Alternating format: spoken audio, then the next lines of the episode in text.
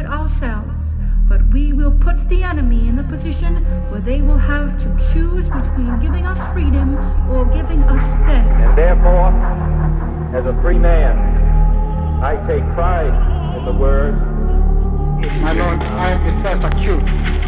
I hold the Live out the true meaning of its creed. The gap between the richest 10% and the 10% of this country has widened. And the communist world. This nation will rise up.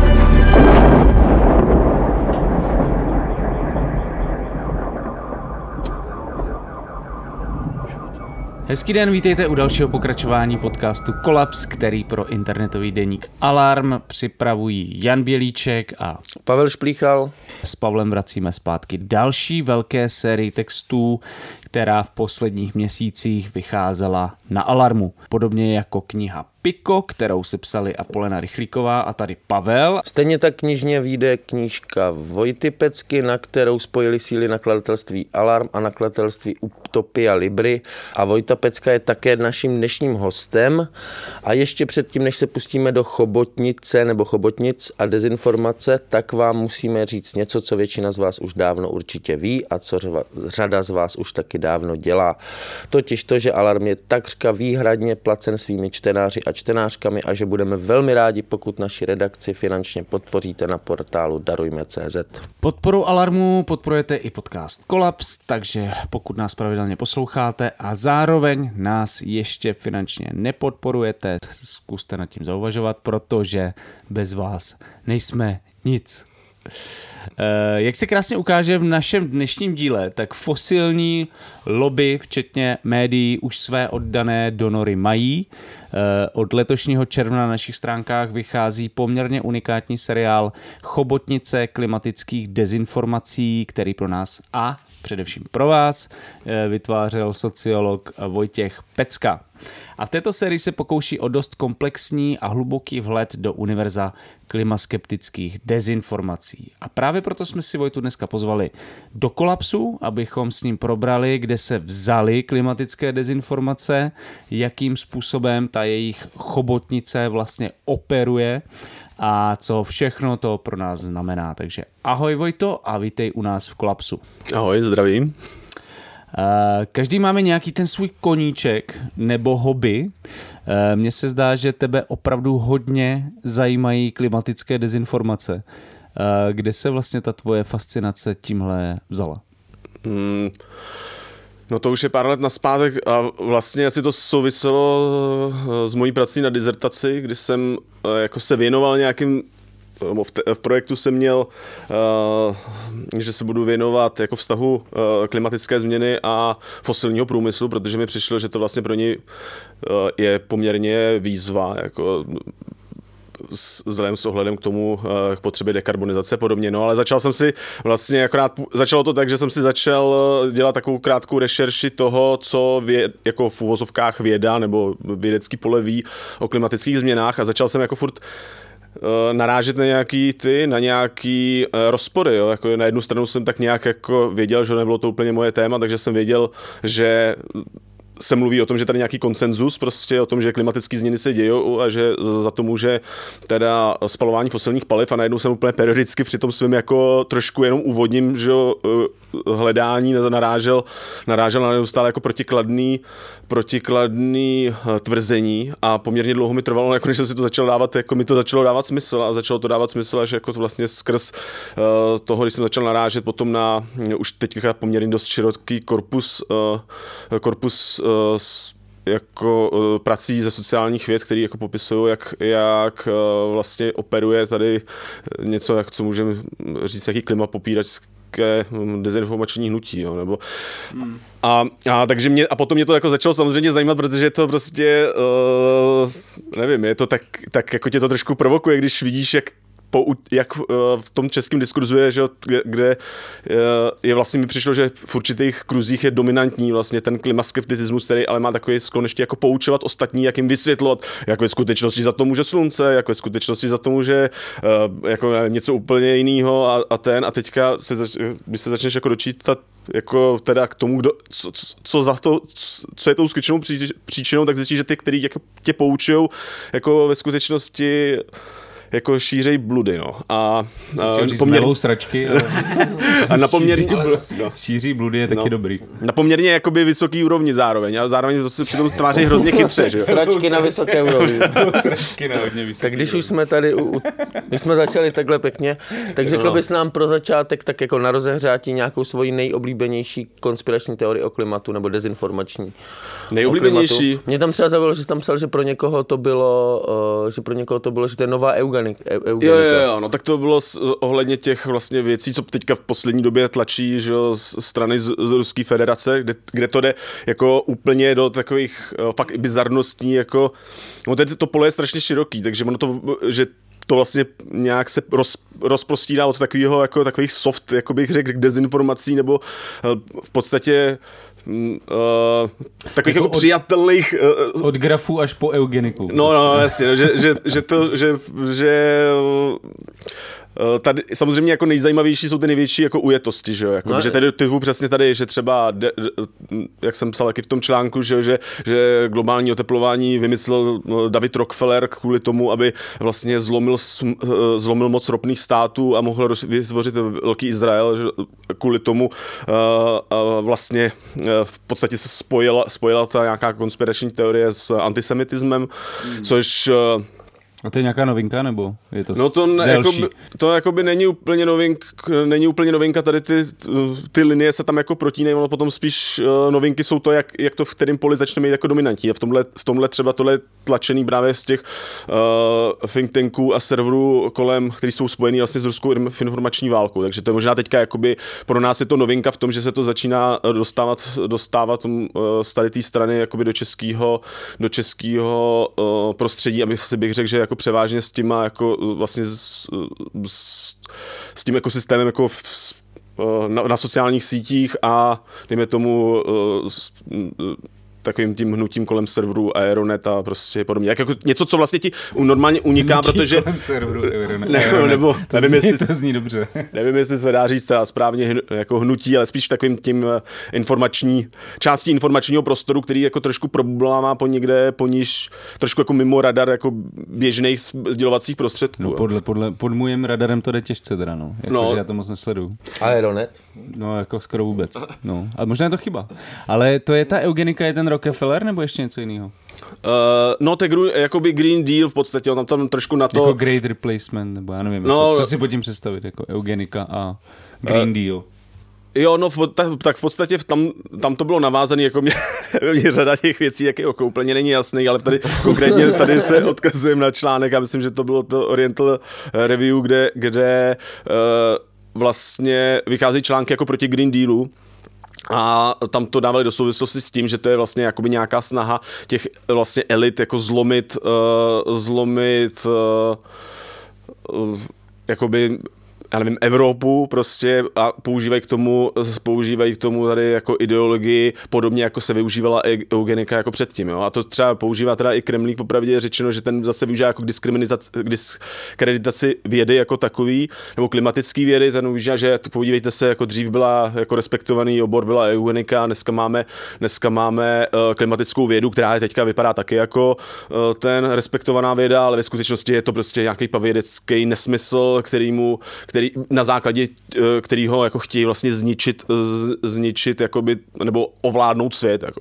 A pochopil to tady středoškolský historik Vítězslav Kremlík. No, on tak on je, vlastně? on je historik a uh, překladatel, hlavně, myslím. Anglista, no, ale já si pamatuju, jak jsem ti uh, vezl tenkrát do Brna tu knížku, kterou pro nás hmm. jsem recenzoval. No já se, mě měla recenzovat. Měla se recenzovat, tak jsem to černé svědomí Vojty Pecké ano, Alarmu. A tak to můžeš brát trošku jako výsledek tady takovou recenzi. No právě, to je docela dlouho recenze. To se nakonec rozepsal, no.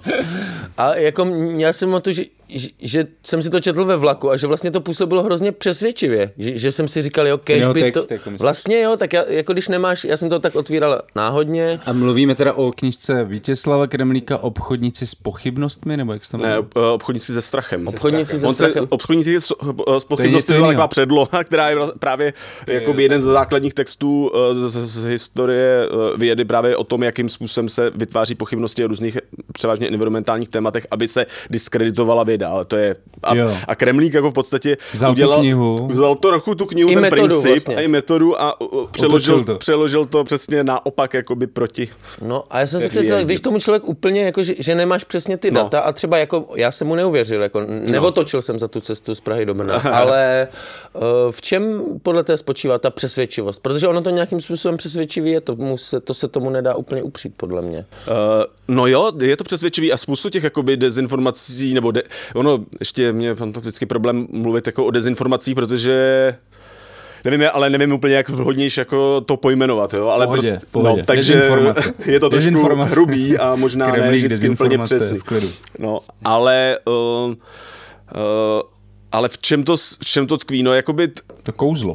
to kouzlo tkví, že to ti to dává jako nějaký příběh, který jako chápeš a který vypadá na první pohled, eh, než do něj jako začneš jako systematicky rejpat, že vlastně drží pohromadě. Ono to je jako strašně logický, jako eh, v eh, tranzici, že jo, k nízkouhlíkové společnosti je strašné množství peněz a celý to vysvětlit tím, že vlastně máš tady jenom klimatology, kteří tě chtějí vystrašit, aby, aby získali granty pro sebe, průmysl nízkouhlíkový, aby získal peníze pro sebe eh, a zároveň jako nějaká OSN prostě se snažila takhle vybudovat nějakou celosvětovou jako vládu a dostat nás jako pod kontrolu, tak jako vlastně ti to dává, jako ti to dává krásný smysl. Uh, to, že problém je, že to začne se rozpadat, když se začneš na to koukat jako na ty jednotlivé argumenty podrobně. Jo.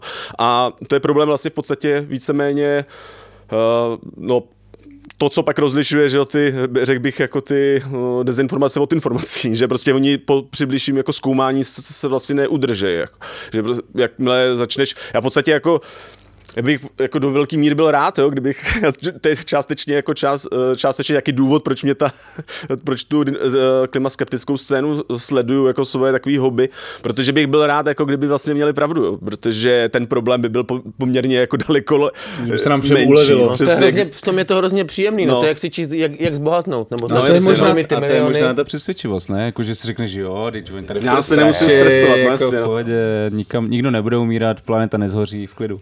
No, A jenom jsou tady nějaký prostě eko... eh, Fanatici, a- kteří- kteří chtějí vydělat hrozný prachy. No jasně, a který se stačí jako zbavit nebo nějak prostě je Chudáci sebrat jim granty a Chudá, ten- chudáci fosi, chudák fosilní průmysl nemá žádný peníze. Prostě jenom boháči prostě s obnovitelnýma zdrojem. Boháči, no, no. kvůli hippíkům na filmě. Ale, ale je vůbec možný říct, kde ty, kdy ty klimaskeptické dezinformace vznikají a proč? Uh, no, je to možný jako říct celkem nebo respektive takhle, jako z- eh, je dost velký množství literatury, který jako v posledních hlavně teda 15 letech jako explodovalo do takových velikostí, že už se to ani nedá skoro učíst, ale který dělá jako vlastně výzkum eh, historický, kde se vlastně, kde se vz, kde vznikaly jak ty samotné jako uh, narrativy nebo uh, příběhy, uh, ale taky kdo je potom šířil. A v, to je převážně asi jako se dá určit, že to byl někdy počátek jako 90. let a v podstatě to souvisí s tím, ne úplně překvapivě, eh, s, s, s tím, že se začalo jako řešit eh, spoplatnění fosilních paliv nebo respektive jejich regulace a postupný face out, nebo jako přestup na nízkou uhlíkovou eh, energetiku a to vlastně souviselo s tím, že už po několika jako desetiletých poměrně intenzivního výzkumu vlastně se uh, koncem 80. let ustanovil IPCC což nebylo prostě ně, nějaký jako náhodný rozhodnutí, to už bylo prostě uh, že, jo, výzkum klimatických změn v podstatě a i rizik s nima spojených probíhal někdy už jako víceméně uh, od, druhý, no, od konce druhé světové války, takže uh, ta jistota, že tohle bude problém, prostě postupně jakoby akumulovala až v těch jako koncem 80. let už jako v tom jako poměrně ještě jako furt úzkým odborným poli bylo jasný, že to, že to problém je, který bude třeba nějak řešit. A a zajímavý taky bylo samozřejmě, že teda, nebo pro mě teda bylo dost zajímavý, že uh, jakoby ještě třeba v 70. 80. letech třeba samotný fosilní průmysl na západě byl i poměrně jako aktivním přispěvatelem jako tvorby toho vědění, jako že vlastně oni věděli, na základě svého výzkumu a klimatického modelování, který bylo tenkrát celkově počítačové modelování, bylo hrozně nový prostě a eh, zrovna třeba klimatické modelování a modelování počasí bylo po jako výzkumu vlastně jaderných reakcí prv, jedním jako z prvních, který vůbec se dostal přístup k, těm, eh, k výpočetnímu výkonu. A docela jakoby různých důvodů.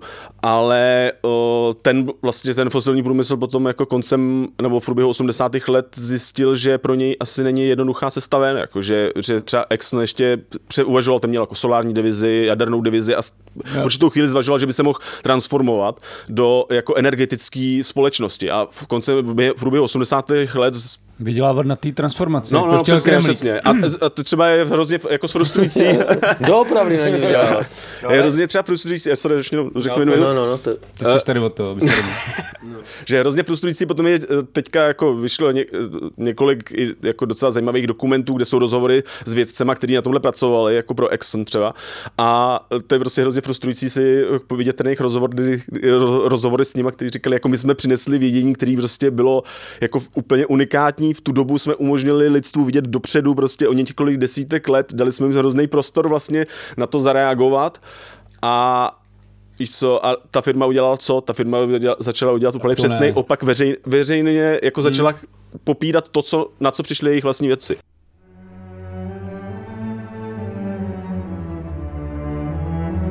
No to mě na tom přijde právě nej, jako nejdivnější ten moment, že vlastně oni začali financovat ten výzkum, no. přišli na tyhle, ten, ty výzkumníci přišli na tyhle jako věci, hmm. ale prostě ta reakce na to nepřišla nikdy, no. Uh, proč? Jako z jejich strany. Jo? Že hmm. vlastně mám pocit, že možná ty klimatické dezinformace vznikají až s tím, že si uvědomí, že jako vlastně fosilní uh, průmysl vytváří tady tenhle problém.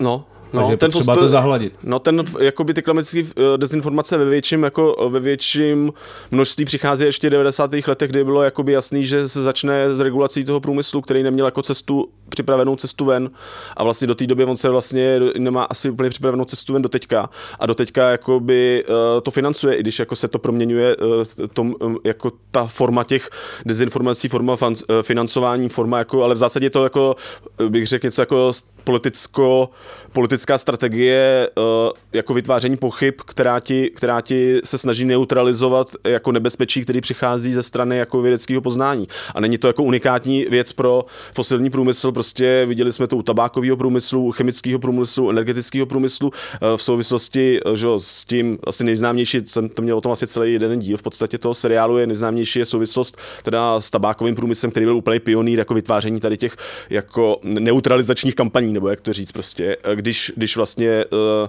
začala přicházet lékařská věda s poměrně úplně jako jasnýma důkazama uh, o tom, že způsob, kouření způsobuje rakovinu a podobně, tak vlastně tím podařilo 50 let jako je jako neutralizovat, bránit se proti uh, soudním přím, prostě za, bránit se regulacím a vlastně to vytvořil, jak tam je ten zajímavý taky ten moment, že vlastně ten tabákový průmysl vytvořil celý tohle jako know-how, jednak jako jak to dělat, jak vlastně se bránit vědě, ale zároveň vytvořil i jako stru, i strukturu, skrz kterou to dělat, protože on jako už někdy v 50. letech si vytvářel jako svoje, jako to, Tobacco Institut vycházel, když se začal jako na západě jako přicházet s tím, že uh, tady ten problém s kouřením je, nebo s jeho zdravotníma důsledkama, tak jako přišel s, s velkou kampaní e, v médiích, kde říkal, že jako na, uh, zdraví našich zákazníků je nám jako nejdůležitější, budeme spolupracovat jako s, s vědcema a podobně, ale potom vlastně dělal jako desítky let pravý opak a uh, snažil se to celý jako zamlžit. No ale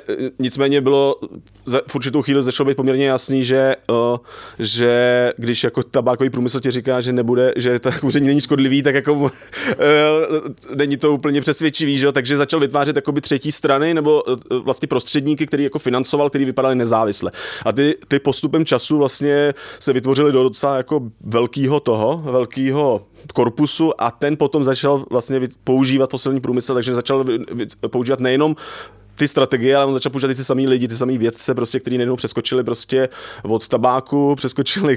Že tam byly překryv těch vědců, Jo, jako jo, no, stejný jo. lidi. a Prostě. me- metod a tak, ale kromě, eh, kromě tady těch jakoby vědeckých eh, nebo nějakého spochybňování vědy, hmm. tak oni nějakým způsobem, nebo ty popisují ve svých textech, že oni nezůstávají u toho a třeba ti kochové vyvinuli strategii, jak používají a vlastně nějaký jako občanský nátlak hmm. a tady to můžeš popsat, jak to souvisí a kdy se tady tahle, že to je dost sofistikovaný Jasně, ta no. strategie, jak, se vyvíjela. Uh, no, tam to vlastně má jako vlastně několik vrstev, jo, protože máš uh, jako ta neutralizace, dejme tomu ty klimatické vědy vlastně Uh, ta samotná klimatická věda z po- pohledu podle mě tady toho těch průmyslů není úplně tak důležitá. Důležitý je to, že ona má nějaký politické implikace prostě. Ta v podstatě přichází s tím, že tady máme nějaký riziko, poměrně jako dost reálný s tím, že pokud budeme spalovat fosilní paliva, budeme kouřit, budeme uh, uh, prostě pou, uh, používat uh, nějaký uh, Freony, freony, prostě ten, tak, tak tohle nám prostě uh, na základě našeho poznání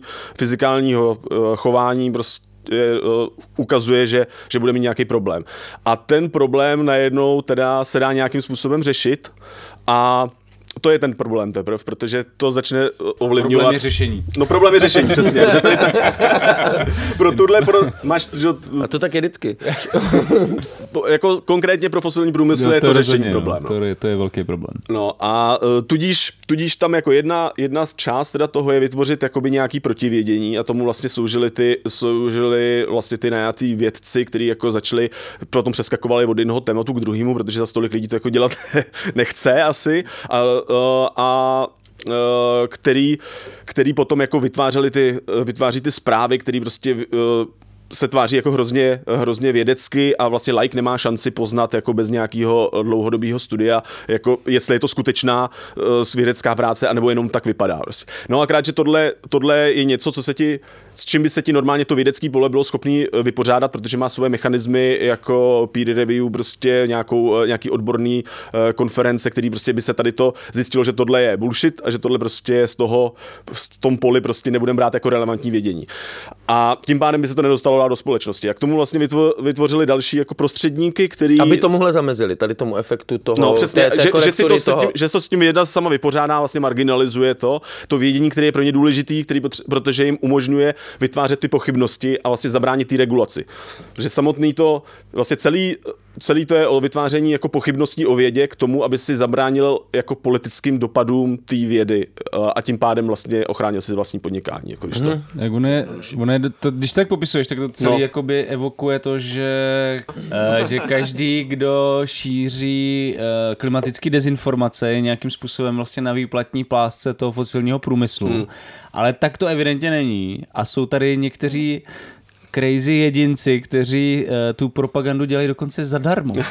Proč? No, eh, no tak eh, to je, když ten prostě narrativ začne být úspěšný, že jo? Tak jakoby ten, uh, ono tam máš nějaký jádro, který jako těch, uh, že jo, uh, jsou jako bez pochyby jsou lidi, kteří jsou placený fosilní průmysl a jich je poměrně dost. Influenceri. No, ale v zásadě jako třeba, když to porovnáš s tím, jak je, jak, jak je velký jako vědecký provoz, tak jako je jich re- relativně málo. Co je, co je ale se mění jako ten jejich dosah, který je potom násobený v podstatě tou jakoby sadou těch prostředníků, který, jak si o nich mluvil taky, eh, který potom byly vyt, vlastně vytvářený a financovaný jako Americans for Prosperity, Citizens for Sound Economy a podobně, který vlastně uh, byli, uh, jak to říct, dost spojený s nějakým jako ideologickým hnutím a kde se vlastně strategicky tak ten jako průmysl snažil vytvářet jako, eh, se snažil napojovat jako na nějaký jako naše eh, na nějaké jako velký příběhy a naše jako částečně podvědomí uh, touhy a politickou prostě afiliaci a oni se propojili právě s konzervativníma a libertariánskýma think tankama, protože začali mluvit o tom, že tohle není boj jako proti klimatu, a on to říká, že jo, i Klaus, ale je to, je to boj za naši svobodu. A vlastně potom se ti podaří mobilizovat ty jako lidi, kteří jsou potom přesvědčení a nemusíš je platit, že jo, což je prostě v Win, zásadě, win, win. no, win, win pro ten průmysl je to jako dokonalý, protože získáš jako armádu pěšáků, který, eh, ty, který ti prostě budou ve svém volném čase prostě okupovat ty, uh, ty uh, jako diskuze a, a Já jsem myslel, že by třeba větrné elektrárny okupovali, nebo solární. Vysílali to možná. na panely. Blokovali solár. Ale možná časem, no. Mě zaujalo, že po, po druhé mě zaujalo, protože si pamatuju, když jsem to četl poprvé, tak mě to překvapilo a teď zase, jsem, mezi tím jsem zapomněl, že oni dokonce stáli u založení t, jak se to jmenovalo? Tea Party? Tea, tea Party, No, no, no.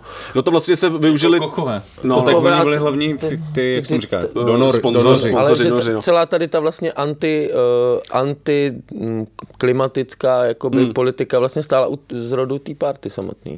No, no v podstatě No, no, jo. dva Jakoby tam samozřejmě, že ono v sociálním jakoby dění jako nemáš, máš velmi zřídka, kdy jenom jeden faktor, který ti ovlivňuje všechno. Jako. Ale byli uh, výrazní jako uh, sponzoři toho a jako kuchové uh, uh, jsou uh, vlastně už od nějakých jakoby 70. let to berou jako eh, nejenom jako technický, ekonomický, eh, ek- ekonomický, tak je vlastně ek- ekologický problém, ale jako ideologický problém, protože to- jako oba jako dva kochové jsou přesvědčení libertariáni a eh, ten vlastně David Koch eh, kandidoval na viceprezidenta eh, vlastně za libertariánskou stranu a eh, zjistili potom postupem času, že tady tím jako směrem se nedostanou, dost- tenkrát dostali asi procento hlasů, ale že to, to, ta minorita těch jako procenta hlasů je vlastně furt dost velká na to, jako vstupovat do té veřejné diskuze, pokud se ti podaří nějakým způsobem ten, uh, to hnutí jako uh, organizovat. Jo. A oni vlastně se, oni v průběhu jako Že vlastně, když jdou k volbám, tak je to nepříjemný, protože se zjistí, že těch lidí vlastně zase docela tolik málo, no, není. jasně, no. jako, Ale, ale pak jsou- vyhraje Trump, že? Ale No. jsou, no, tak to je ale jasný. to byl jejich, jakoby to byl potom už takový uh, ten, uh, jak to říct, to byl trošku jako u nich přerod v to, když zjistili, že tady ta cesta jakoby vlastně nefunguje, tak začali daleko víc jako vstupovat do, uh, do um, ovlivňování republikánské strany, protože, uh, protože zjistili, že tak jako jsou schopní násobit víc svůj dosah. Ale původní jako, původně jako třeba konzervativci jsou pro libertariány do velké míry jako nepřátelé, že jo? Protože, protože i co se třeba vyjadřoval David, eh, David Koch, tak ten to je prostě člověk, který je jako manželství pro všechny a, a, a dekriminalizace uh, drog prostě jsou jeho témata, že jo, pacifista nebo proti, proti tomu různým válečným uh, výpadům, takže to, to prostě není moc jako s A do republikánskou toho, stranou. to, do toho jenom to ničení planety. teda. A do toho ropička. No. Ropa, ničení planety, ale je jenom zajímavý, že to vlastně začalo z takového jakoby docela banálního popudu, to znamená, jsme fosilní magnáti, chceme a pokračovat v biznise, v našem biznise, ale postupem času se z toho vytvořila jako taková až jako klimaskeptická ideologie. No. Uh, jaký bys řekl, že jsou jako pilíře té ideologie? No podle mě jako je dobrý se koukat do té historie, prostě jak, jak, se to, eh, jak se postupně vyvíjela, no a hodně se to vlastně um, opírá o anti anti-environmentalismus a v podstatě něco, co se dělo eh, na západě jako že v 60. 70. letech. Já teda ještě jako mluvím hodně o západu, protože na jedné straně je to tam jako víc proskoumaný. Se Tam vrátíme. dost, No. A dostaneme se i, i, i mluv o zá... jenom mluv o západu. Jenom. ale jenom- západu se jen tak mluví. Zatím, zatím si to užívej, ten západ. Eh, Ono je taky problematický, že v celém tom širokém tématu si vlastně někde začít, aby se jako se Jo, do toho ale ropa a uhlí není jenom na západě. No. Přesně, no. A jsou tam jakoby další hráči, ale jako pravda je, že třeba uh, myslím si, že, že jeden z důležitých důvodů, proč je vlastně tak důležitý to, co se dělo jako na západě, je, že tam vlastně vzniklo jako uh, vlastně tak, tam byl do dneska je jako centrum té klimatické vědy, takže vlastně o tam teď přicházela jakoby ta, ten problém pro ten, fu- uh, pro ten fosilní průmysl a o tam teď taky první se ukazovala jako protireakce i z jiných jakoby důvodů. No, že chudáci američani často jsou jakoby na tom pranýři kvůli tomu, že tam je ale ta protireakce vždycky tak silná, že to jako dokonale zmapuje, že? Když Mm. my tady třeba máme taky nějaký jako fosilní nutí nebo fosilní Jasně, lobby, ale Je to zmapovali až tady Vojta Pecka částečně a to jako hodně jako pionýrským způsobem, že? Jakoby iniciačním. No tak už tady byli jako tady další, byl- ten třeba ten Petr Vidomus Petr napsal Vidomus, no, no, no, jsem skvělou chtěl. knížku, uh, ale jako m- je potřeba, aby to bylo víc, myslím, no, jako že, že to jsou furt, jako, mi přijde, že to škrábe po povrchu trochu uh, a je, je spoustu dalších věcí, které by byly zajímavé uh, vyskoumat, no. Ještě v souvislosti s tou ideologií, ty tam na jednom místě poznamenáváš, že uh, asi před 50 lety byla mm, největší důvěra ve vědu právě ve Spojených státech mm-hmm. mezi voliči republikánů. No. A dneska je tady ta stejná skupina sociální úplně jako nedůvěřivá No. k vědě.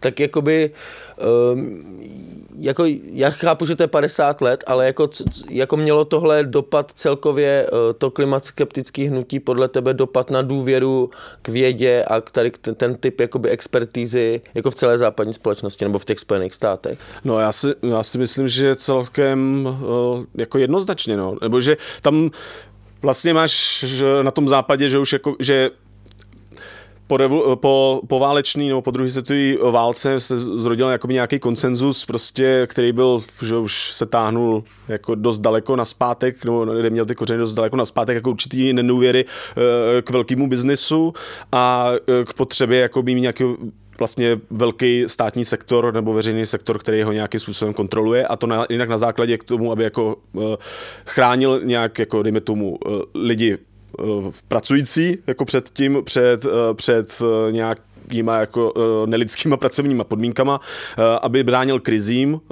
který se prostě periodicky opakovaly uh, hospodářským. A, a potom vlastně se k tomu Eh, ještě vlastně ten, ten státní sektor dost jako nabil, že eh, během toho válečního úsilí, kdy vlastně bylo třeba koordinovat jako eh, velké množství, velké množství aktivit a přeorientovat celý průmysl a, a podobně. No ale tohle prostě postupem času někdy kolem těch jakoby 70. let se jako začíná nabourávat, nebo na začátku těch 70. let se to začíná nabourávat právě s, uh, uh, ještě s ohledem s tím, že vznikají jako víceméně um, až jako revoluční hnutí, ty prostě protesty proti válce ve Větnamu, že začíná být začíná problém, hrozný problém se znečištěním. A tedy ty věci začaly jako vlastně propojovat do nějaký míry. A pro, pro určitý ty uh, kruhy to začínalo představit jako dost velký nebezpečí, uh, nebo za, začali to vnímat jako vlastně ohrožení a začala se tam jako taky budovat taková, taková jako paranoja vůči tomu, že vlastně by se tady mohlo proběhnout možná nějaká revoluce a, zač, a dostali se na úroveň jako nějakého totalitárního státu nebo taky. To byl třeba takový ten opory toho libertariánského, libertariánský jakoby snahy jít proti vlastně vědě v tomhle, protože ta věda najednou chtěla větší zásahy státu uh, do toho, do politiky, což se, do ekonomiky, což se potom jako vlastně dělo v 70. letech, kdy se založila eh, Environmental Protection Agency, pak začal, začal byl tam myslím Clean Air Act, Clean Water Act a prostě eh, spoustu zákonů na ochranu eh, prostředí a najednou vlastně už do toho biznisu začalo zasahovat strašně jako regulačních orgánů. Najednou prostě, najednou prostě se nedalo tak snadno vypouštět rtuť do řeky, prostě ukládat DDT na, na ten, že v moři nebo vůbec používat DDT, že? a to vlastně souviselo s ukládat v moři. ne, to, no, to uložím v moři. No to, to jsou ale teďka jako docela výrazný problémy s tím, že prostě máš někde hromady uh, prostě tun DDT, který jsou někde uložený na dní moři a který začínají unikat, mm. protože tenkrát prostě se takhle se to zbavovalo, protože na to neexistovala regulace jako v zásadě. No, jestli ti do toho můžu jenom skočit, mě tam hrozně zaujalo v tom příběhu, že ten dědeček Koch, eh, nebo no. tatínek tady těch současných no, Kochů, Fred Koch. Fred Koch, takže on, on, on vlastně pracoval pro sovětský svaz a potom toho ale litoval, že tam, no. nevím, postavil tam píšeš, 20 rafinerí, 15 no. rafinerí. A vlastně pak mu začaly ty Spojené státy, ty ekologické regulace připomínat jako ten no, sovětský no, no. svaz. Přesně, no. Což jako, eh, jak se to, jako jak ti může začít připadat, jako neukládejte jedy do moře a ty říkáš, hm, to, je, to, je, to je jak za Stalina. jako, jak tohle, eh, jak se mu tady tohle spojilo, nebo jak to na sebe sedalo vlastně no, tady ty jako, ideologie? No ten příběh je celkově jako zajímavý, no, protože jako Koch byl, jak, myslím, chemický uh, inženýr, nebo teďka si úplně, uh, nejsem 100% jistý přesně, ale každopádně vymyslel nějaký způsob, způsob zpracování ropy, který byl, jako mu umožnil vlastně uh, být levnější než jeho eh, protivníci nebo inovátor. kompetice. Cože? Inovátor. Inova, inovátor, no ale ty, ho, ty vlastně ho začali se snažit z toho jako vytlačit, z toho podnikání a zřejmě teda dost neférovými praktikama, včetně uplácení prostě úředníků a tak. A oni se, teda aspoň co se, co uh, je z, životop, z životopisů, no je několik jako vlastně uh, Kocha, nebo respektive celý, ro, spíš rodiny, jako historie rodiny Kochů, tak vyšlo, vyšlo několik knížek.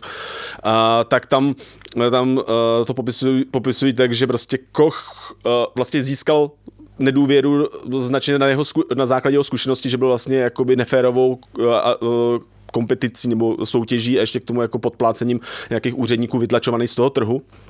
A on musel potom, protože čelil jako celý řadě soudních sporů ve Spojených státech, tak vlastně uh, šel eh, do, expandoval do zahraničí a v tu dobu do stalinského sovětského svazu a nacistického Německa, kterým, kterým vlastně uh, pomáhal budovat rafinérie. Ale uh, jeho zkušenosti s nacistickým Německem jsem se úplně jako nedo, nedočetl, každopádně eh, dost ho ovlivnilo to, co viděl v Sovětském svazu. A, a jako zkušenost s čistkama a s tou atmosférou ho jako vlastně potom vedla k tomu jako poměrně uh, uh, asi docela silný paranoji, protože on byl spoluzakladatel John Birch Society, který vlastně tu začali v Americe takovou jakoby hodně paranoidní jako uh, ultrakonzervatismus o tom, že prostě uh, komunistický spiknutí je všude až po Dwighta Eisenhowera prostě. A jeho, a k tomu vlastně začal vlastně už vytvářet, vytvářet nějaké jakoby organizace, které se snažili vlastně tomuhle komunistickému spiknutí bránit. A, a právě ten, ta regulace jako toho biznisu bylo viděný, jako že to je ten zásah toho státu do ekonomiky a to vlastně potom se jako v další generaci těch jako bratří Kochů propojovalo s, s neoliberalismem a s tím, co vlastně tvrdil jako Friedrich Hayek, eh, který, který uh, vlastně říkal, že, že že uh, tohle všechno jsou jako komunismus, fašismus, uh, nacismus jsou vlastně kolektivistické ideologie, kdy vlastně ten stát jako přebere vlastně uh, ty otěže nad tou, nad, těma, nad, tou, nad tou soukromou nebo sférou. No.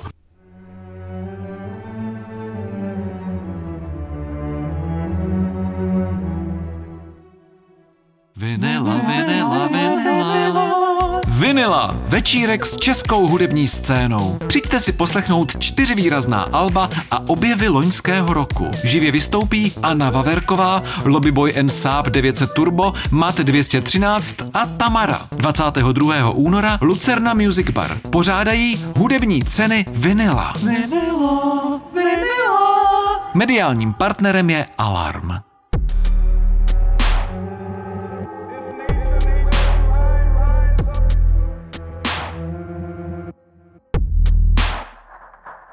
No tím se zase vracíme k té ideologii pro mě, teda toho klimaskepticismu a taky eh, k tomu českému kontextu, protože ten je hmm. jako vlastně taky dost výrazně spojený s těma tématama, no. jako s antikomunismem.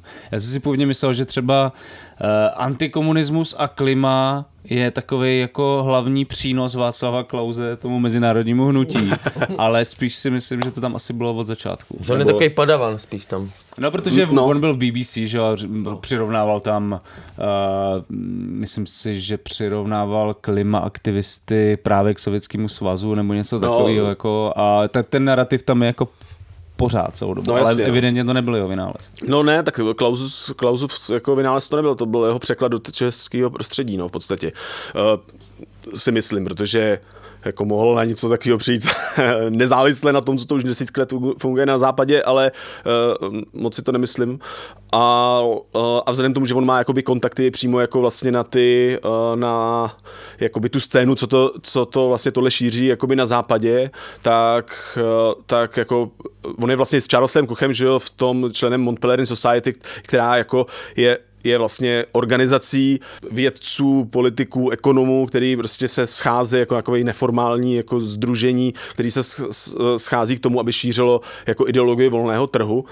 Je to jako několik v podstatě dneska několik jako set lidí a, a ten je tam člen, jejich členek od roku jako 1990 a jejich člen, a Charles Koch je třeba od roku jako 1970 a on potom jako uh, Klaus postupem času vlastně to, co vidíš na západě, vlastně překládá do českého kontextu, do českého kontextu uh, uh, už jako v průběhu 90. let, ale asi nejvíc jako po roku 2000. No. A myslíš si, že je to, jak se to popíračství klimatu dostalo k nám? Myslíš, že to je jako hodně velká zásluha právě Václava Klauze? Eh, Nebo je no jo, jako ještě někdo před ním jako tohle vlastně rozvíjel u nás? No tak do, na, do našeho prostředí jako se to dostalo už jako částečně už jako po roce 90 právě s tím překladem jako těch, dejme tomu, libertariánských konzervat, či konzervativních think tanků, který se tady začaly po revoluci zakládat jako po, po vzoru na, zá, na západě. Ale eh, v tu dobu tady byla jiná situace než jako v Americe, takže tady to nebylo moc velký téma. Jo. Eh, v Ameri- Americe že emise rostly, bylo to tam eh, jako daleko větší problém u nás byl rozpad uh, že, sovětského bloku a my jako nějakého satelitu, prostě tady byla velká hospodářská krize a s ní spojený pokles emisí. Takže tady to pro ten průmysl v zásadě jako nebyl problém, tady se jako nemusel dlouho řešit jednak a jednak, jednak uh, tady probíhaly daleko větší problémy, že tady při, ta, ta struktura vlastně vlastnická se měnila a uh, byl transformace, že hrozný jako chaos v mnoha ohledech, takže myslím si, že ten, že ty průmyslové zájmy takhle nebyly tak jakoby stabilizovaný, jako byly na západě. A, a akorát, že v průběhu jako ten pokles, který byl spojený s tou restrukturalizací průmyslu, částečně tu počáteční jako ekonomickou krizí na začátku 90. let, se potom vlastně ten vytvořil nějaký flexibilní prostor pro ten průmysl, který postupem času vlastně mizel tím, jak nám už se dál nedařilo moc snižovat ty emise, protože tam se to v určitých chvíli ten velký propad začal jakoby stabilizovat, no, furt jako trošku nějak klesají, ale už ne tak rychle, jak vlastně by jsme potřebovali uh, k tomu, aby se podařilo jako stabilizovat klima.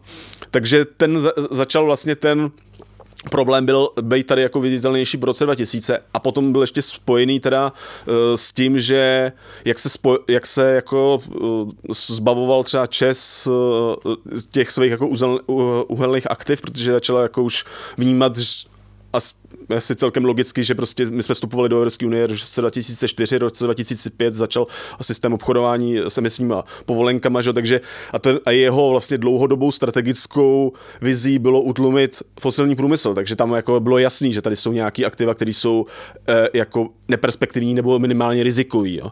A vlastně od těch se začal čas zbavovat a začali tam naskakovat lidi jako by Křetínský, Tykač, Kellner, který vlastně si v určitý jako z nějakého biznisového pohledu si vsadili na to, že tady ty, tenhle nejšpinavější biznis, který ho se jako zbavují, zbavují ostatní, ještě bude potřeba. Ale to, je to jako... vyšlo, že jsou to nejbohatší no, jasně, lidi v České republice. To jim vyšlo a ono jako částečně těmu prospěli, že? protože uh, začali být aktivní v tom, aby vlastně tu politickou podporu pro tohle skrouhli a začali vlastně se stát jedním z nejaktivnějších jakoby hráčů, který, který tady šíří jako klimatický dezinformace. V momentě, kdy se stát uvědomil, že tohle jsou nějaký toxický jako aktiva, kterých se musí zbavit, hmm. tak se tady objevily tyhle lidi no. a vlastně úplně převrátili tu diskuzi o tom.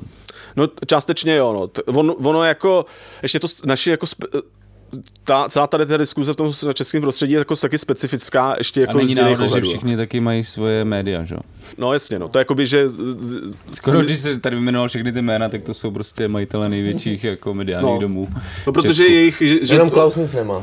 Klaus nic nepotřebuje. No, tak Klaus, Klaus, je ten, že jo, dělník, jako. Ten je, ten, tak Takže jako bychom za něj měli bojovat vlastně. Kla, no, Klaus jako dostal od, že, od, od PPF, že jo, dostal 100 milionů institut Václava Klauze třeba, a to jsou jenom ty jako zdokumentované věci. Třeba u nás je i zkoumání tady těch, toho financování třeba problematičtější než ve Spojených státech, kde, kde máš třeba daleko eh, sofistikovanější analýzu jako těch finančních toků, protože tam ze zákona musí uh, vlastně různý ty jako organizace, které uh, neziskový nebo které jsou osvobozený jako splacení, kterých daní musí uh, svoje finanční toky zveřejňovat. Tady uh, se ti to, ty finanční toky daleko jako hůř. Podaří se jim to skrýt z, jakoby, z, no, pokrývají, ale takže, takže ale jakoby Klaus prostě, nebo institut Václava Klauze, že jo, tak ten prostě do toho PPF uh, nalila 100 milionů a PPF tak jako má výrazný, výrazný jako uh, uh, asety jako v tom teďka teda převážně v Německu a ve, ve fosilním průmyslu. A ty, ty v tom textu, který je věnovaný uh, přímo českému prostředí, který se myslím dokonce jmenuje Tři zdroje české klima, skepse, mm-hmm. uvádíš tři zdroje. No.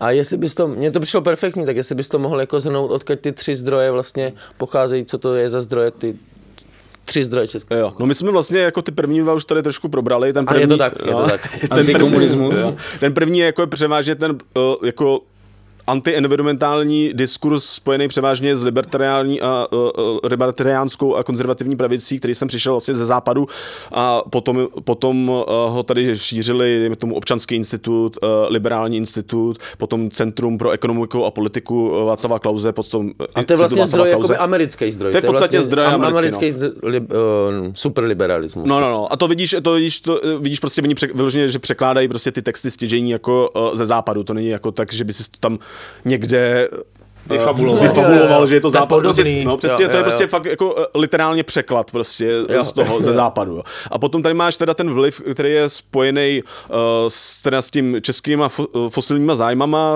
Pavla Tykače, PPF nebo uh, Kellnera a, uh, a Daniela Křesnického. No, já jsem si to pro a, sebe pojmenoval jako transformační nebo privatizační vliv vlastně, že to no, je domácí. No je, je to domácí, domácí vliv. Vlastně prostě. domácích oligarchů v podstatě, jo, no, jo. který potom jako tady že, uh, šíří ty že, Seven od si najímá, najímá ty trolí farmy, nebo respektive Já jsem si chtěl vzpomenout... Facebookové stránky no, zakládají. Jako typu Greenpeace eh, nebo Hnutí ducha teďka a, a potom eh, tam i jako eh, byly popsané případy jako vytváření vlastně trolích farem, který ti chodí po, po internetu a jako uh, debatují ve prospěch uhlí a uh, Pavla Tykače. A potom tady máš samozřejmě Institut Václava Klauze, který, který je v tomhle byl jako jeden z, nej, uh, z nejvýraznějších vlastně uh, subjektů. A Uh, a tam potom to vlastně samozřejmě třeba reflex že, v křesťanského toho. To už se vlastně spojuje, to se vlastně spojuje ta ano, uh, americká ano. ideologie s těma domácíma ekonomickými zájmama. Přesně, no. a právě zajímavá osoba je toho Václava Klouze i v tom, že ten se propil ještě s tou třetí, o které jsme ještě nemluvili. Přesně. A to jsou jako zájmy ruského, uh, ruské federace nebo ruského vlastně, Rus, ruské federace, který, což je v podstatě stát, který je totálně závislý na exportu fosilních paliv a hlavně do Evropské unie, která je jako jeden z hlavních odběratelů. A pro kterou no, vlastně, možná bývávalo. No. Bývávala, dobře, jasně, no, teďka, teďka právě eh, přichází eh, jako dost výrazný zlom a je tam právě pro mě docela paradoxní vlastně pozice současné vlády a třeba současný ODS, která se profiluje hodně jako antirusky, ale zároveň jakoby dost proti, jakoby, eh, proti uh, Green Dealu nebo proti uh, klimaticky. Jo, že ale, to bude mi těžký teď ale, vlastně. No, že, to, že vlastně jako v určitou chvíli jako nabíhají, jsou proti ruský, uh, jako ruský invazi na Ukrajinu, a, ale a jsou docela jakoby jestřáby v tomhle, ale zároveň vlastně ta ideologie, kterou sem tlačí, uh, tlačí jako ty pro ruský subjekty vlastně je eh, dost podobná toho, co tlačí vlastně ODS. A jako. Můžeš popsat kořeny tady toho ruského vlivu, vlivu vlastně na, eh, já nevím, podpora nějakých buď dezinformačních kanálů nebo mm. vůbec jako lobby vlastně proti, eh, proti Green Dealu, pro, proti, proti klimatickým aktivitám. Mm. Odkaď, odkaď, kde se to bere? No jako když se, takhle, jako asi možná když začneš tím, když se koukneš jako na to, na jako jakýkoliv proruský subjekty u nás, nebo který jakým způsobem deklarují, jako obhajují chování Ruska, tak jako si všimli, že, že mají i, i ten jako antiklimatický, antiklimatickou agendu víkendu vlastně. Což je, může být samozřejmě koincidence, ale eh, potom, když se jako koukáš dál, tak a koukáš se na, na to, co, to, co vlastně šíří, mm, nebo na jaký jako orgány, který, eh, nebo nějaký subjekty, který využívá Ruská federace ke šíření jakoby svýho vlivu, tak ty mají, ty mají všichni taky jako antiklimatickou agendu.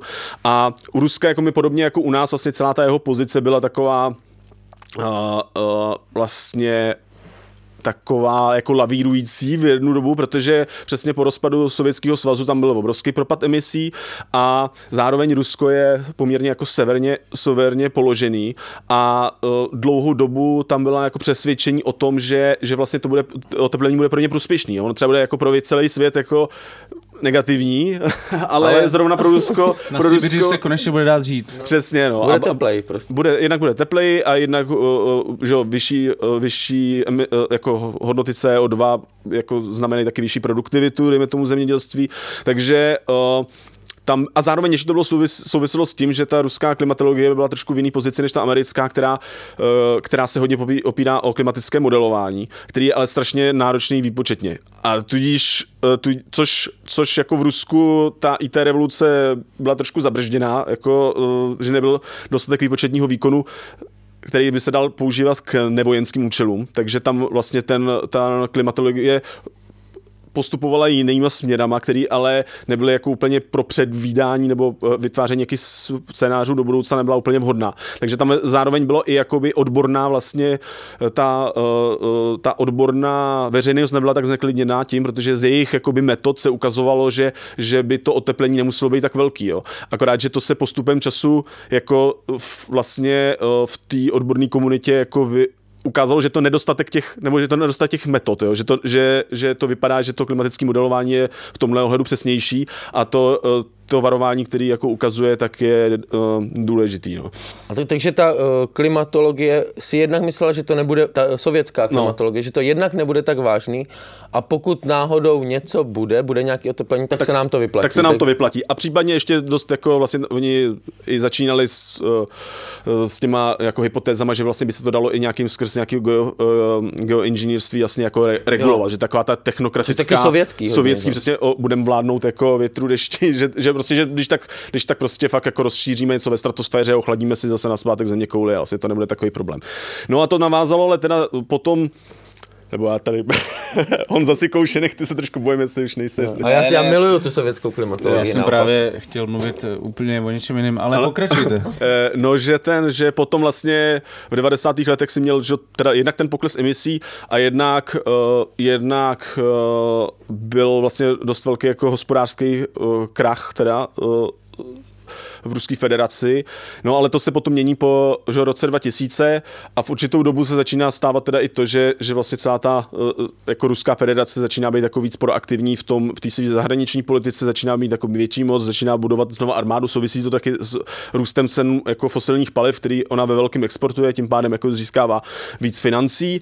No a já nevím, kdy přesně on, ono teďka vlastně, až se ty debaty o tom, kdy vznik, vznikaly ty jako koncepty jako těch hybridní války, no kdy, kdy, to, kdy to začalo jako vlastně Ruská federace tlačit ve větším, se to datování, a jestli kolem jako někdo říká třeba do roku 2008, 2007, někdo spíš až 2013, potom a potom to naplkno asi propuklo, že jo, s tím, s tím, co se dělo na Krymu, takže to pos, bych řekl, že ta jako poměrně dlouho už, už tady ty náznaky jako tady byly, ale, ale asi jako rostly potom v intenzitě v posledních uh, letech, kdy, kdy asi Rusko muselo být jasný, že Evropská unie, když, uh, když jako řekne, že do roku 2050 chce být vlastně neutrální uh, uhlíkově, tak to pro ní znamená jako vlastně strašně krátký čas, jo, protože když si vymeš, jak, jak jsou stavěný uh, fosilní projekty, nebo ten, tak to, to, je, na živo, to je plánovaný na životnost třeba 50 let, někdy víc, že celá ta infrastruktura se buduje nějakým způsobem a, a přetvořit jí, prostě to není, to není na, že, a my se bavíme o 30 letech, kdy chce být Evropská unie prostě neutrální, takže to vlastně úplně mění celou hru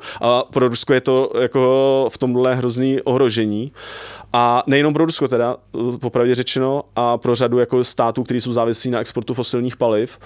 A uh, částečně jako si myslím i, že, že vlastně ten, ten jeho jako poměrně jako zoufalý nebo jako no, zoufalý jako akt agrese vůči Ukrajině jako možná způsobený taky tím, že jako věděli, že nebo minimálně Putin se uh, údajně vyjadřoval v tom, že teďka prostě je ta nej, že už další situace pro tu invazi by byla jenom horší pro ně a jako myslím, že je to částečně spojený i s tady tou, s tady tou jako vizí tím, že vlastně jeho vliv bude nižší a nižší, pokud teda se nepodaří zvrátit eh, ten mezinárodní uh, ukotvení k dekarbonizaci. Já si vždycky vzpomenu na uh, Garyho Brechra, amerického novináře, který o Rusku mluvil jako o obrovské čerpací stanici s atomovými bombami.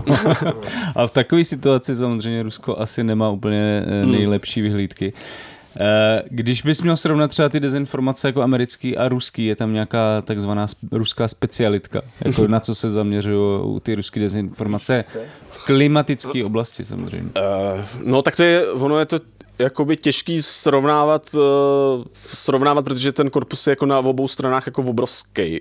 To máš prostě a ten to bez nějaký jako kvantitativní analýzy, která je v dnešní době jako na sociál, že, v dnešní době sociálních sítí a různých jako vlastně médií, který ti ani třeba normální monitoring jako nevyjede, dost jako, jako komplikovaná. Vlastně v zásadě si myslím, že bez použití nějaký, dejme tomu, automatizovaných uh, programů to ani nejde, ale mě spíš jako zajímavý, že spoustu věcí je společných, než že se liší, jo? že, že uh, co vidím jako, z, z, co jde ze strany jakoby Ruska je větší lunetismus mi přijde, jako že, že e, přesně to glo, globální e, satanisticko-židovský spiknutí to, e, a, a podobně, tak to je jako na těch proruských serverech je úplně jako běžný, co, co ten, což, což na těch západních jako vidíš spíš, vidíš spíš jako, jako sofistiko, no, vidíš jako spíš takový jako uh, lehce soft, soft ten, ale zároveň jako soft verzi toho samého v podstatě, jo, ale uh, že tam už jako nemáš teda ty globalisty, že máš ty satanisty a židy, ale,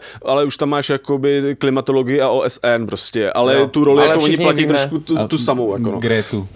A Gretu, no, a tak, no, a uh, takže mě, mě spíš jako přijde, že oni se jako vlastně dost do velké míry ovlivňují, protože uh, tam jako je zajímavý to, že, že si vlastně podstatě nějak jako strategicky bodují nějaké jako argumenty, které fungují a když fungují na západě, tak se začnou používat na východě a řekl bych jako naopak.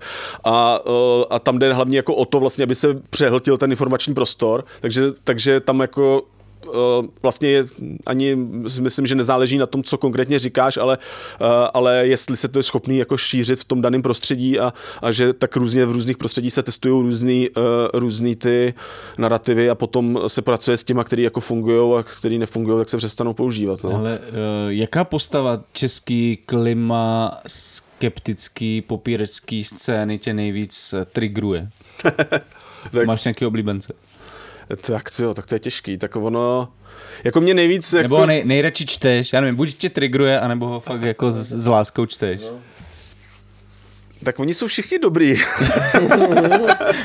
to, to, je, to, tak ale bývá. To je fančmaker. jako to není, to je prostě, přesně, každý má něco jako jiný. jako někoho prostě, víc pochválit než Přesně, jiný. Petr, jako Petr H. je Klausův. Tak ten je, ten, to je ten lunatik. To je přesně, ten jako šel směrem lunatismu.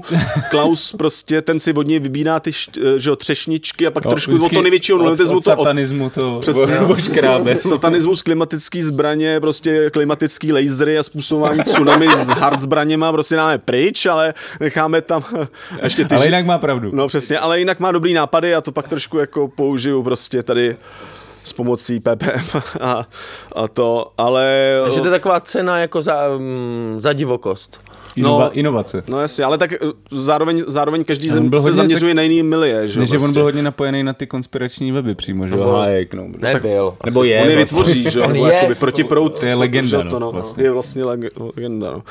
A a ten, takže... Je, a Kremlíka máš taky rád. Kremlík je, no, Kremlík je jako jeden z nejvýzne, nejvýznamnějších uh, jakoby u nás vlastně taky si myslím. Pak Brezina je možná můj takový oblíbený. Ten. Jo, ten vypadá tak sofistikovaně, nebo jak to říct? No, on vypadá sofistikovaně, ale přitom jako je, vidíš, jak ho táhne prostě jako ta emoce, že prostě ten rozskrývá právě ten, to jako spiknutí prostě těch jako uh, environmentalistů, který se snaží zavést tu diktaturu a vlastně jako vede takový svatý boj a vy úplně nemá, cítíš z toho jako by tu... přijde, že ten Brezina nemá tu jako auru toho e, dezinformátora. Jako, no že, možná, on, že on jako furt působí... Tak on jako není mag, jako magor v tom, že by někde byl nějaký satanistický nebo antisemický nebo hmm. něco takového. To on asi no, jako to nic takového jako nemá. No, Ale jako liberál třeba, vlastně. Třeba Klaus už v téhle oblasti jako, tak to už nebereš, jako, že je nějak jako... Hmm objektivní nebo tak, jo. Ale ten Brezina si furt drží. Já nevím lidi ani do jaký míry jako Brezina jako nějak moc jako by známý, jo. jo. Ale nicméně jeho vliv byl podle mě docela to mocný. GCZ? Cože? GCZ, GCZ no. Jo. To, to je taky taková zajímavá hybridní fakt platforma jako zábav, zábavného serveru nebo něco takového, který potom jako si no, tam... To nějaký web pro marketáky a najednou... Srandovní a plus popírání antilevice, no. no.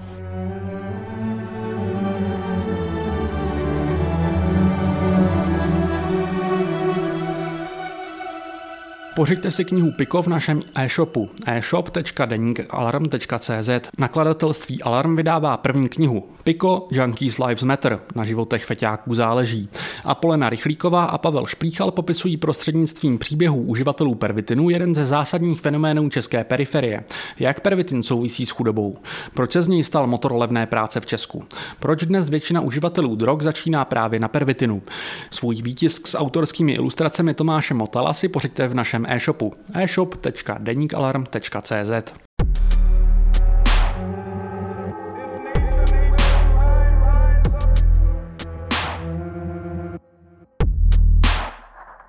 A co třeba ty pro ruský, jako? Tam někdo se už vyloupnul, nějaká hvězda. Tak ten Klaus, ne? No tak jednak Klaus, no a... Tak to já beru furt, že, že on je někde na půl cesty. Taky, hmm. taky on, je takové, on taková syntéza těch dvou proudů. Všech tří? Všech tří, no. Všeho. Přesně, no. Takový ten no. arc, ar, arc enemy.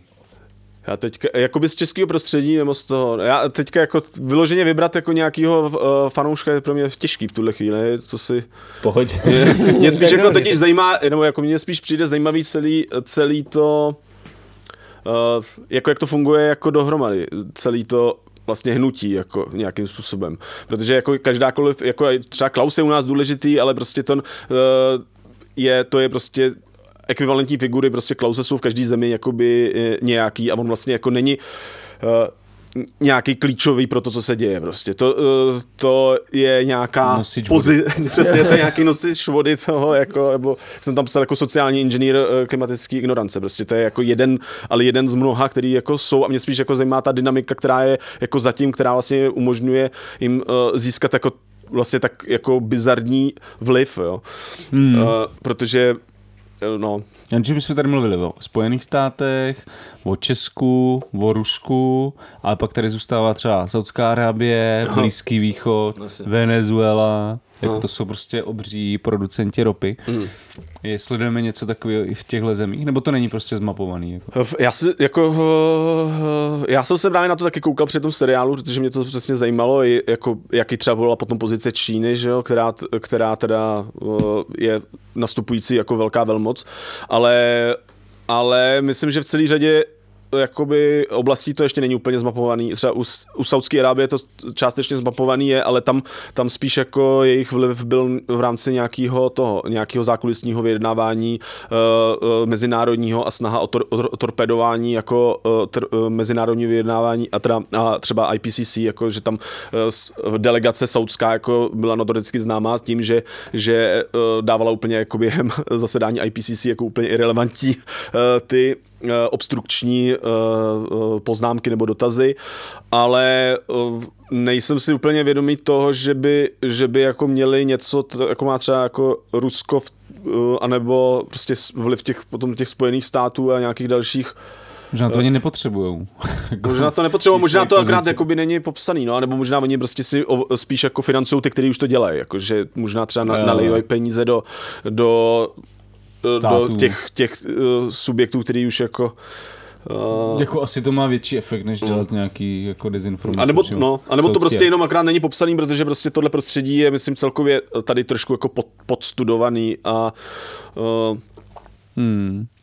Já jsem se chtěl původně zeptat, pak jste odbočili někam jinam na, na roli vědy, protože ty jsi tam vlastně jste popisoval nějakou změnu v 70. 80. Mm. letech, kdy se vlastně ty jako konzervativní proudy obrátily vůči vědě, mm-hmm. ale je zajímavé, že ve stejnou dobu, minimálně třeba v 80. Mm. 90. letech, vlastně i ta věda sama mm. začala o sobě pochybovat. Jo? A že vlastně třeba, bych teda rád zmínil nedávno zemřelého Bruno Latura, mm. který vlastně uh, tím skeptickým přístupem k vědeckému poznání mm. trošku možná otevřel jakoby pandořinu skřínku i pro tu klimaskepsi, mm. nebo minimálně on o tom takhle docela asi sebekriticky vlastně pak přemýšlel v pozdní fázi e, života. E, jak se s tou vlastně vědeckou pozicí esenciálně spochybňující mm. sebe sama Latour, ale i vědci jako vlastně vyrovnávají. Není to hmm. vlastně ten problém toho, proč jsou ty dezinformace tak silný a věda se vůči nim jako hmm. velmi špatně brání. No, jako, já nevím, ta pozice jako Latura nebo celkově STS podle mě byla ale trochu jako jiná, nebo já, eh, já mám dojem, že že oni spíš spochybňovali určitou představu od vědě, která byla trochu naivní, jo? že prostě při věda ti přinese nějaký prostě jasný eh, jasný poznání. A to je takový to, ono už to teda jde, bych řekl, dále jako třeba ke, ke struktury vědeckým revolucím od Tomase Kína, že, který ti Já jakoby, vím, no, a na tohle no, přesně narážím, ale, no, protože... ale, no, ale to, je, jakoby, to spíš ukazuje, jak se jako v prakticky jako jak se tvoří vědecký poznání a že není prostě, že vždycky jsou v něm nějaké pochyby a vždycky ti tvoří nějakou dočas, dočasný jakoby vědění. A samozřejmě tohle jako tady ty pochyby. A plus teda on říká, že to je sociální aktivita věda, že, že to je jako je, Taky, no. je sociální činnost, což jakoby... Já vím, ale pak přijde Kremlík a řekne, vidíte? Vidíte? I Latour a tady prostě Kín, on, jako tak, ti vám říkají, že to je sociální konstrukt. Takže no, prostě... on, on se, uh, Kremlík navazuje, bych řekl na Kína, myslím, že Latura jsem ještě nestil, že by, že by si načetl. Ale tak ale on česky, píše... tak možná to nastavuje. No. Je to samozřejmě správný a je to, je to fajn, že se o tom uvažuje, ale jakože mě mám pocit, že Latour vlastně tak trošku spitoval. Jo, já jsem totiž zaregistroval jeho, jeho posli, jako pozdní, pozdní tvorbu, která jako, uh, která jde že poměrně celkem o, jako otevřeně nebo dost, dost uh, dost takým směrem jako až jako blízko k nějakému aktivismu, který a propojování s, s, s tím, s uměleckou sférou a tak, že, která tady překvapovala některý, některý lidi, kteří do té doby jako Latura vlastně, jako Zdeněk Konopáce, kterýho jsem vlastně uváděli, tak vlastně byli jeho pozdním jako uh, obratem, nebo ne, to, mně to nepřišlo neradi, jako vyloženě neradi. ani obratnou. Přesně mi představit, že se, že se nějak asi zrazuje, nebo něco takového, že se vydává jako někam, kam by neměl. Mně to teda úplně, já ne, že bych byl odborný na Latura, ale to jako nějak uh, jsem ho taky četl, mě nepřipadá ten vývoj teda nelogický nějakým způsobem, ale ani jsem moc neregistroval to zpytování, to možná mě potom na, můžeš no, na, ponavigovat. Že jako, že jako se dost, eh, jak to říct, napřímo přihlásil právě k tomu jako aktivismu, mm. klimaaktivismu, vlastně ten, ta, ten obrat od toho věda jako sociální konstrukt a prostě sebe spochybňování, prostě se vlastně to dotáhl víceméně do logického konce v tom smyslu, ano, je to sociální konstrukt a já jsem prostě sociální aktér a proto jsem aktivista. No. Ale podle mě tam jako nikdy nebylo to, že to je jenom sociální konstrukt, ale že, ten, ale že to je i sociální konstrukt a že to je prostě nějaká souhra prostě uh, fyzikálních procesů, prostě našeho chápání těch procesů, našeho jako poznání a který se potom nějakým způsobem a je to pravda. překládá. No, no a že ta, pra, a ta pravda se nějak tvoří, že to neznamená, že ta pravda jako by je může být libovol. Že má v tom pravdu, jo, já takhle, tím nechci říct, no. jako, že ale ta, nemá pravdu. Jasně, ale jenom jsem chtěl říct, že, že, že ten produkce jakoby té vědecké pravdy je nějaký i sociální, i, i jako nemateriální prostě uh, proces, a který ti přináší jako celou řadu limitací, ale nikdy ti nepřinese něco, co bylo úplně jako bez, bez pochyb, jo. A teďka něco chci říct, teď, no, teď je to zajímavé. No. no. A to ti přinese kreml. No, který tam operuje pochybovat. přesně tady v tom no. šedým pásmu. No. Jo. A právě ten, a to právě máš jakoby tu situaci, že prostě tady ti přináší jako věda nějaký poznání, ale není tě schopná říct prostě, my budeme vědět, v roce 2100 bude prostě na desetinu stupně takovýhle, takový, takováhle telepota. ale řekne ti, jako na základě toho, jak se chová uh, fyzikál, fyzikální systém třeba atmosféry, oceánu a tak, víme, že riskujeme jako destabilizaci prostě eh, třeba ledového příkrovu, riskujeme to, že budou eh, jakoby ničivý požáry, riskujeme to, že budou, že budou jako velmi silný sucha a vlastně ti říká jakoby tohle a máme proto poměrně jako velkou jistotu prostě, ale nemůžu ti říct, nejsou schopný říct prostě tak, takhle to Za prostě. týden to přijde. No, takhle to prostě bude v tenhle, v, v tuhle část. Bych chtěl třeba Daniel Vávra, jako říct, hele, no. teď přijde za týden, přijde povodeň, prostě za, za, za, za měsíc tornádo, Uh, no možná, no. Tam, ten je taky možná, je možná můj fanoušek, já jsem možná jeho fanoušek taky na poslední dobu, protože ten, tam je u něj vidět, že on je Tyhle, teďka odbíháme úplně jinam. Ale, ale, jenom řeknu větu, on tam je vidět, že on se do toho tématu dostává, teďka si načítá ty klimaskeptiky a najednou se před ním otevírá prostě ten uh, svět prostě úplně už toho několika desetiletí budovaného prostě příběhu o tom jako komplotu a teďka je vidět, jak on to spe do těch lidí a jak je z toho nadšený, protože prostě najednou pracuje s tím, že on vidí to, co ostatní nevidí prostě. A to, co mu vlastně je jako připravený tou klimaskeptickou scénou a on se stává jako vlastně objevitel a edukátor těch jako vlastně svých uh, sledujících na sociálních jo. sítí a vlastně jako jim ukazuje prostě, jak je ten svět jako ve skutečnosti, prostě jako jsou v Matrixu odhalení, prostě to on má rád, strhnout tu masku. A teďka vidíš, jak to skvěle funguje prostě, jak, jak, jak a potom prostě, když si začneš procházet ty jeho argumenty a řekneš, OK, takže ten člověk přišel teda na, teďka tu, skvěl, na tu jako skutečnou pravdu a začneš jako do toho rejpat a zjistíš, jak se to začne jako vlastně rozpadat. No. A to ale, čeká ještě, ale možná. Cože? To čeká to rozpadat. No ale to ne to, když jako sleduješ ty jako zvenku, ale ono ho to možná taky čeká otázka, jako možná, možná ne. Ale já jsem se chtěl ještě zeptat na to postavení vědy, kdy vlastně...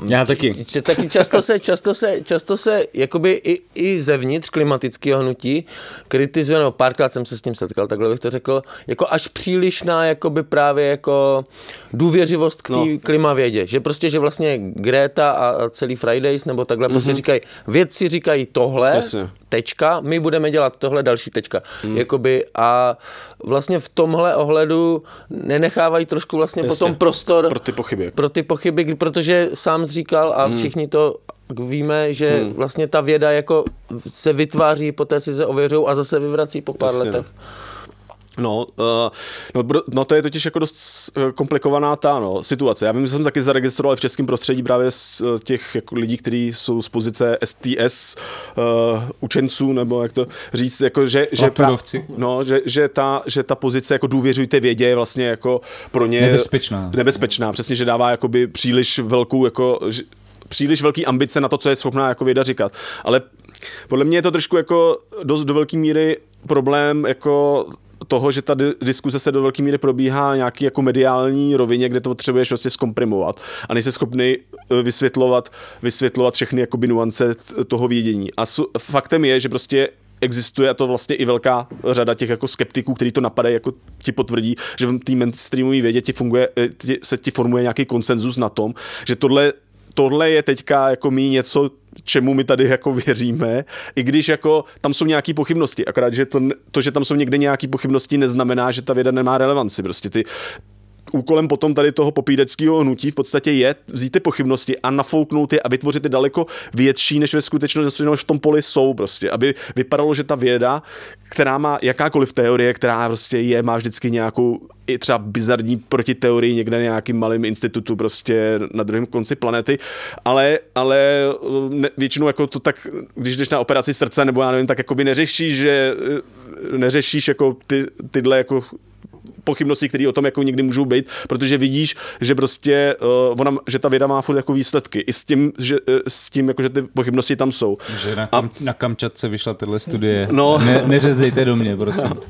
A no a samozřejmě potom problém jako takový, jako, eh, že, že řekneš, že čistě jako důvěřujte vědě, Uh, tak pak někdo přijde s tím, že přijde jednou z takovou nějaký niše studií někde, jako, uh, která se pak třeba ukáže, že je chybná, protože je věda, že ho dělá celkem jako běžně chyby a vlastně celá je jenom položena na tom jako procesu vlastně selektování, uh, že, si, že to v úvozovkách, to chybný prostě se, se v rámci toho sociálního procesu jako poměřování vlastně dostává na okraj.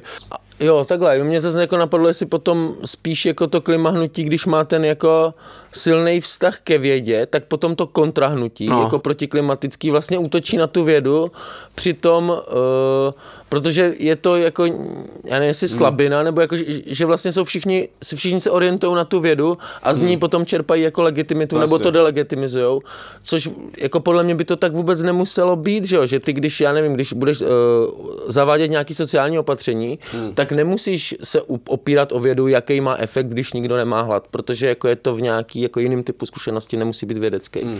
Jestli tam jako, jestli to klimatické nutí vlastně nevytváří od začátku tím, že se opírá o vědu, vlastně v tom nemá jakoby takový slabý spot, ale No to možná má, ale ono bez toho se neobejde, protože ty by si bez jakoby, vědy nevěděl, že nějaká klimatická změna jako probíhá, anebo jaký jsou její jakoby, příčiny. Že? jo.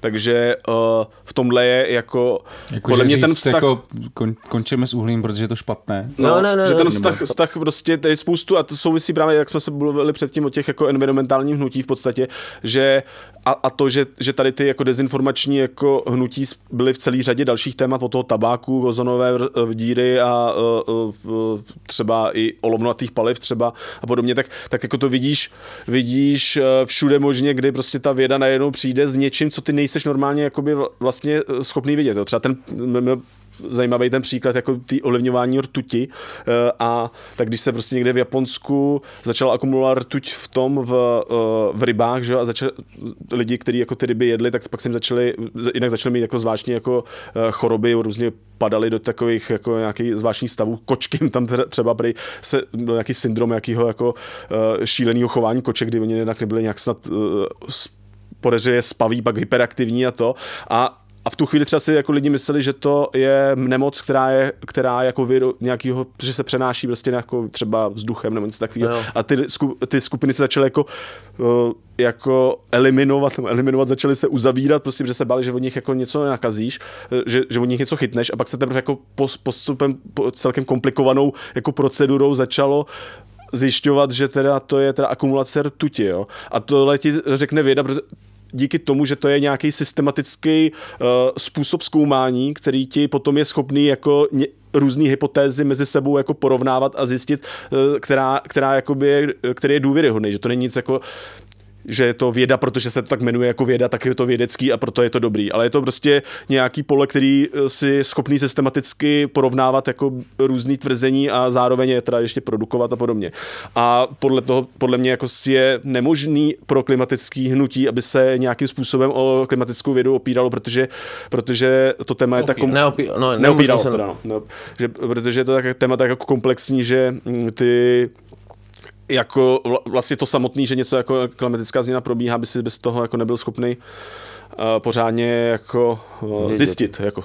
Hmm. Samozřejmě teď už to všichni vidíme trochu jako na, na, na svých těch. Lepší odpověď jsem si nemohl ano. ani přát. Takže poslední odpověď. Co jsi sliboval od toho seriálu? Uh, o dezinformacích a je možné vlastně ty dezinformace klimatický nějakým způsobem porazit, vyvrátit a proč se to nedaří vlastně ani vědcům? Hmm.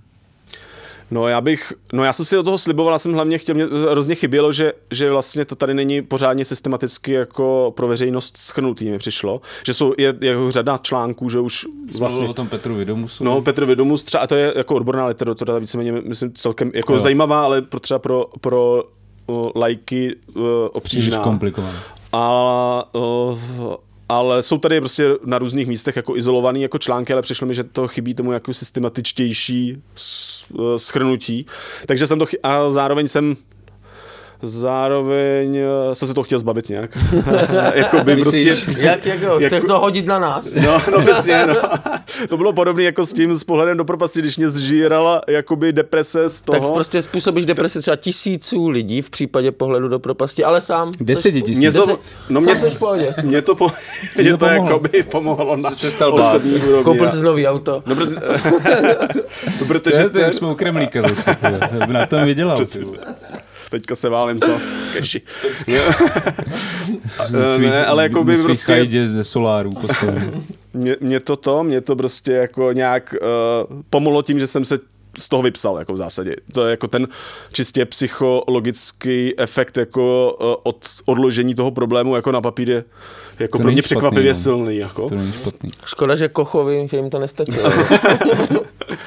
no a co, a Druhá část otázky byla, jestli se to dá nějak porazit? No, jestli jakoby, no. jako víš, kdyby byl jedním tím motivem bylo třeba nějak jako to projasnit a bojovat mm. s těma dezinformacemi, jestli je to vůbec možný. No ono, ono jako proč, jo, a ještě si říkal, proč se uh, selhala ta, jakoby ty věci, že, že se tak nechali, nechali tak jakoby uh, natřít na chleba v uvozovkách. Ono jakoby částečně, částečně je to jenom uh, trošku iluze, že vlastně věci prohrály, protože když se koukneš i na, u nás, který jsme jako dost klimaskeptický jako národ v uh, porovnání jako s Evropskou unii, tak jako nikdy vlastně ta klimaskeptická scéna se nedostala mezi jako uh, dál než na pozici jako hodně hlasitý menšiny, která, ale podařilo se jim jako zablokovat vlastně, nebo to, to celý, to téma celý jako znepřehlednit a vlastně zabrzdit jako by nějaký možný akce a vlastně vytvořit taky prostor pro tady ty fosilní miliardáře, který teďka jako rýžují uh, peníze z, z toho jako nejšpinavějšího uhlí. další mlhu. No a který vytváří potom další mlhu. Ale takže ten do určitý míry jako ten jejich úspěch je trošku uh, není tak velký, jak by se mu třeba mohlo zdát. Na, na druhou stranu samozřejmě z hlediska fosilního průmyslu, který získal jakoby zase nevím kolik desítky, desítky let. let navíc, jako je to, je to jako, já nevím, kolika miliardový úspěch. A podle mě se, se s tím musí jako bojovat bojovat uh, na, jako na víc úrovních, jako je hlavně jako důležitý vědět, vědět, co se děje a uh, to bylo taky moje motivace napsat, napsat ten uh, seriál a hlavně jako koukat se na ty infrastruktury, které vlastně to budou, protože když se koukáš na tu, tu diskuzi klimaskeptickou, tak je, ona se tváří jako odborná, ale ale v určitou chvíli zjistí, že ona není odborná. Prostě to je, to je kdyby byla jakoby čistě odborná diskuze, tak, se, tak už je v podstatě vyřešená, jakoby, anebo se neodehrává jinde, neodehrává se tolik jakoby na těch, odehrává se prostě v, v, v Eh, časopisech odborných a podobně. Ale tam zjistí, že něco takového se neděje, že tohle je prostě... Tohle ne, na je, Facebooku. No tohle se odehrává přesně na Facebooku, na, blogy, na blogzích, na uh, různých jakoby, konferencích, které vytváří tady ty uh, skupiny pro, a který budí, budí dojem toho, že tady probíhá nějaká jakoby, odborná diskuze o klimatických změnách. A jak, zároveň, zároveň teda, když se koukneš na teda odbornou literaturu, zjistíš, že tam už jako do velký míry vyřešená, nebo jako samozřejmě nikdy nebude uzavřená, ale to, to, co spochybňují, tak už tam je dávno vyřešený třeba. No a tudíž pro mě pak důležitý právě jako se soustředit na ty na tu infrastrukturu, ale když jako se koukáš, jak, jak silný jako jsou zatím zájmy, tak jako podle mě dokud, dokud ty zájmy budou ohrožený a, tak, a budou vidět jako svoji cestu v tom takhle jako vytvářet mlhu a pochybnosti a, a mást nás, tak jsou jako tak silný, že, že prostě tu mlhu tvořit budou prostě a že, že ty lidi, kteří mají omezený prostor a čas si porovnávat jako by uh, uh, různé věci, tak ve chvíli, kdy budou na ně se valit ve velkém uh, množství jako tady ty dezinformace, tak...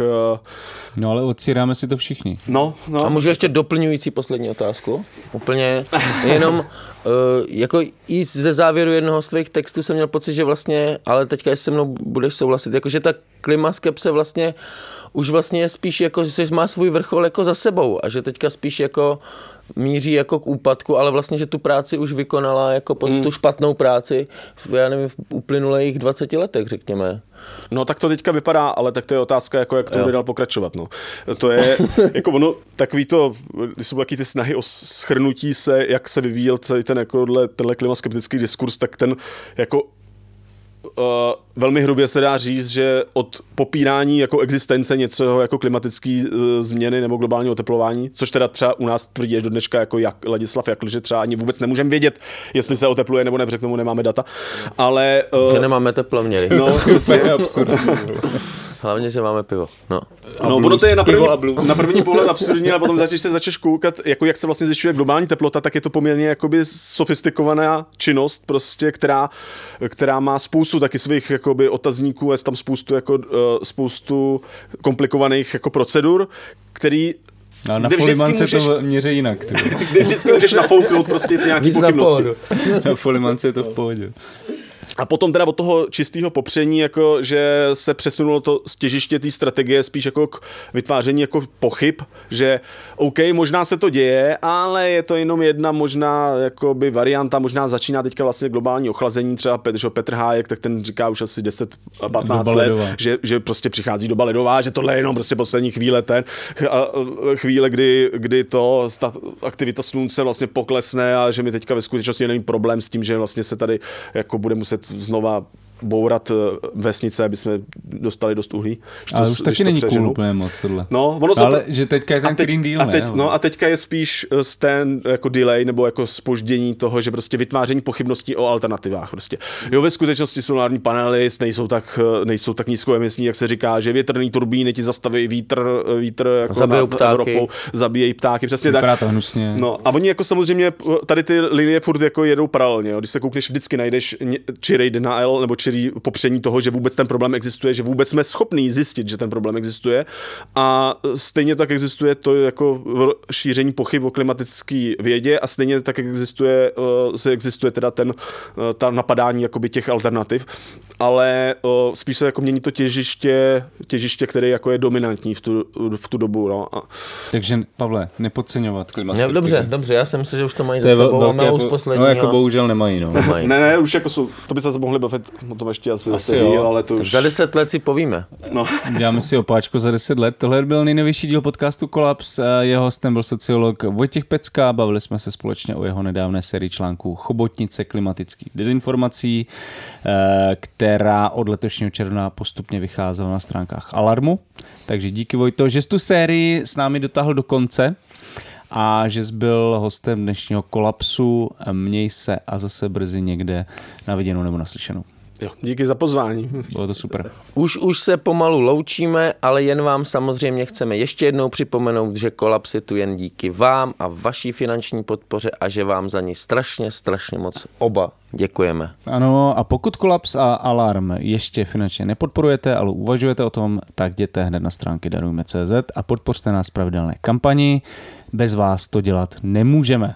Link na podporu Alarmu byste měli najít na našem webu, ale i v popisku tohoto dílu na streamovacích platformách. Pokud nám s Pavlem chcete něco napsat, buď nějakou chválu nebo nějaký svinstvo, tak klidně pište na mail kolaps zavináč alarm.cz eh, Zatím nám chodí obojí, chvála i svinstvo, takže super a děkujeme. Jen houšť. Eh, tímto se pro dnešek loučíme z pražského studia Mr. Wombat a loučí se Jan Bilíček a Pavel Šplíchal. Mějte se a zase u dalšího dílu Kolapsu. Čus. Čest.